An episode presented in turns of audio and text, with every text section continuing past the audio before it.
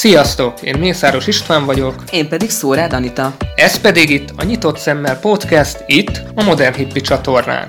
Politika, Közélet, bűnügy, utazás, filmek, sorozatok. avagy nagyvilági körkép, bármi, ami érdekes lehet. Tarts velünk ma is!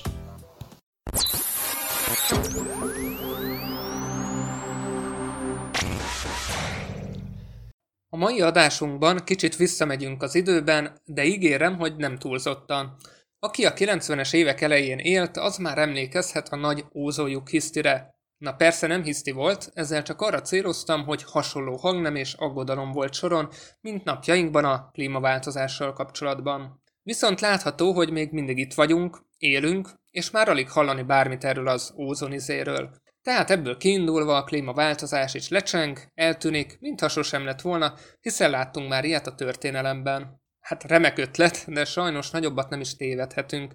Az ózójuk nem tűnt el, és nem kitaláció volt, csupán azért nem hallunk manapság erről sokat, mert az emberiség valamilyen elképesztő csodával határos módon képes volt összefognia és tenni a javulásért. Ennek eredménye, hogy már nincs úgymond ózonhiszti, és ez az oka annak, hogy most is hasonlóan kellene cselekednünk, méghozzá rohamosan. De mi is ez az ózon, miért lyukat ki, és hogyan tömtük be? Már is megnézzük, de kérlek előtte iratkozzatok fel, osszátok meg az adást, ha tetszik, és csatlakozzatok Facebook csoportunkhoz is, ezt pedig Modern Hippi társalgó néven találjátok. Na de akkor nézzük is meg, mi történt itt az atmoszférában a 90-es években. Ahhoz, hogy megértsük, mi is az az ózójuk, előbb nézzük meg, hogy mi is az az ózon. Az ózon a Föld légkörében az ultraibolya sugárzástól jön létre.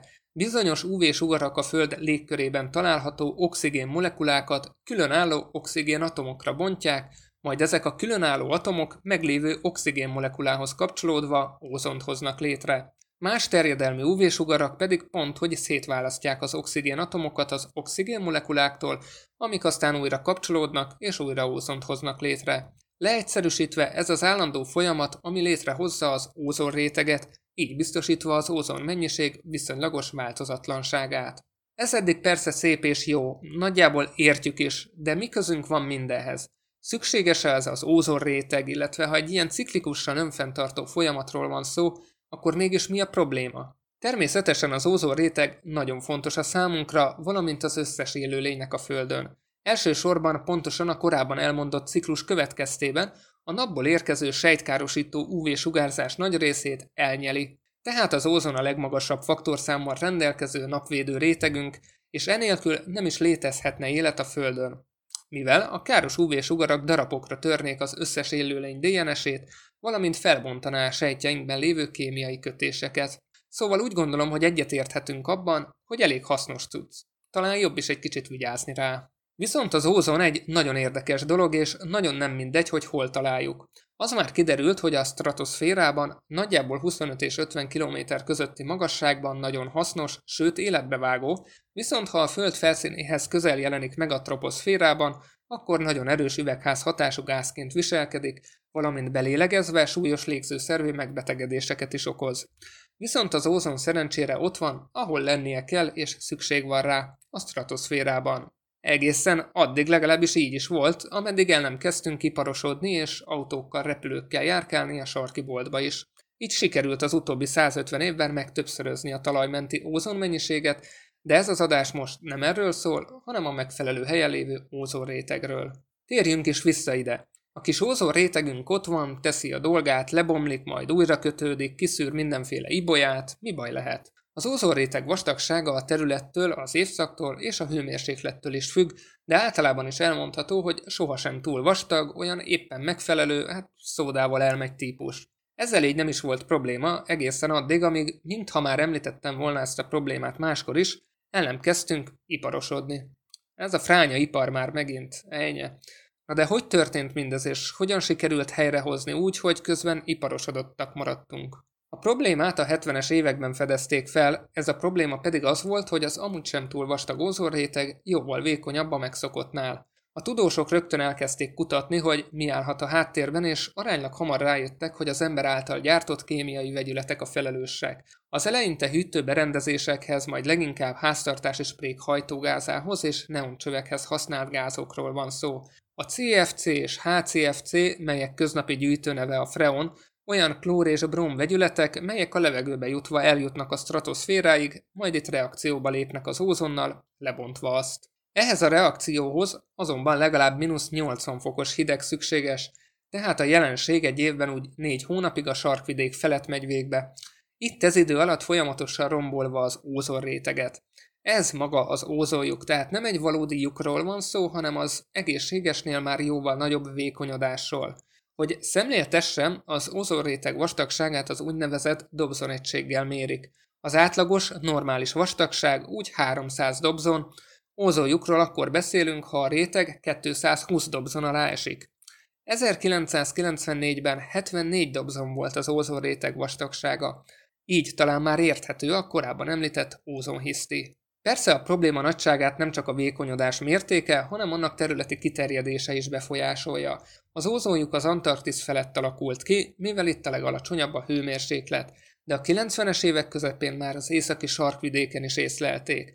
A magas légköri örvénylés következtében azonban egész Európa felett is jelentősen csökkent a vastagsága. 1996-ban Nagy-Britannia fölött 47%-kal csökkent az ózonréteg, ami azt jelenti, hogy az UVB sugárzás majdhogy nem a duplájára nőtt, ami jelentősen megnövelte a bőrrák terjedését, valamint ez a sugárzás a szemet is erősen károsítja, ráadásul egy sor ma még nem ismert hatása is lehet. Ráadásul a tenger élő világát is nagyban veszélyezteti, mivel a felerősödő sugárzás hatással van a planktonok és puha testűek fejlődésére és szaporodására.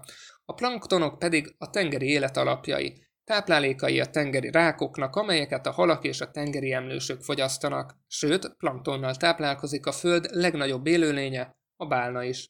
A déli félteke óceánjaiban, tengereiben az ózon réteg vékonyodása miatt 10%-kal csökkent ezeknek az egyszerű élőlényeknek a mennyisége, és a szaporodási rendellenességek következtében a veszteség még ennél is nagyobb lehet. Ennek hosszú távú hatása pedig beláthatatlan károkat okozhat. Na de nem arról volt szó, hogy mindez már a múlté, hiszen betömtük azt a lyukat?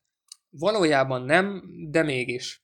1987-re sikerült bizonyítani a korábban említett gázok és az ozonjuk kapcsolatát, ezt követően az ENSZ környezetvédelmi programja, az UNEP, létrehozta azt a Montreali jegyzőkönyvet, amely az ózont bontó gázok kibocsátásának korlátozására jött létre. Az első konferencia 89-ben Helsinki-ben volt, amit további hét követett. Ha a jegyzőkönyv hatályba lépése után nem sikerült volna drasztikusan csökkenteni ezen gázok kibocsátását, akkor 2050-re a déli féltekén 70%-kal, az északi féltekén pedig 50%-kal csökkent volna az UVB elleni védelmünk, ami szintén beláthatatlan következményekkel járt volna. A Montreali jegyzőkönyv volt az első sikeres fellépés egy globális méretű környezetkárosító problémával szemben. 2004-re az antarktiszi ózonjuk 20%-kal kisebb lett. A legnagyobb antarktiszi ózonjukat pedig 2006. szeptemberében mérték. Az ózonjuk a felfedezése óta még sohasem volt olyan kicsi, mint 2019-ben.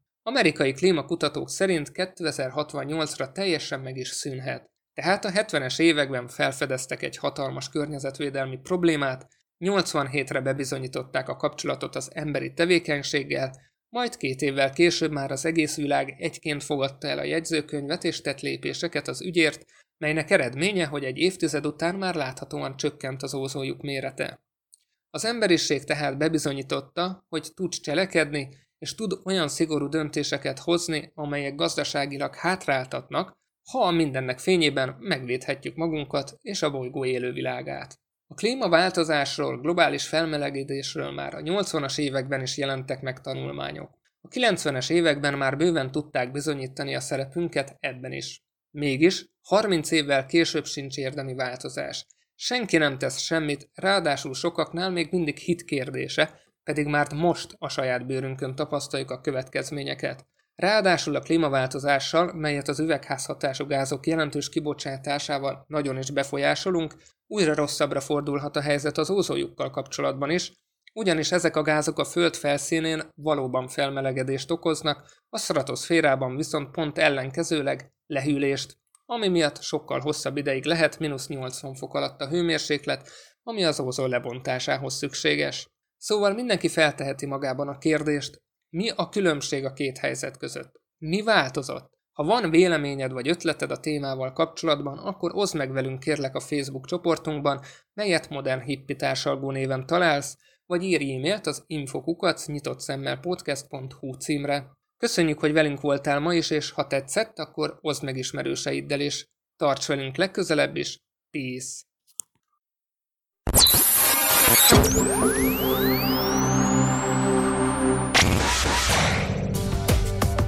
Ez volt a Nyitott Szemmel Podcast aktuális adása. Keres minket Youtube-on, Facebookon, Modern Hippi néven.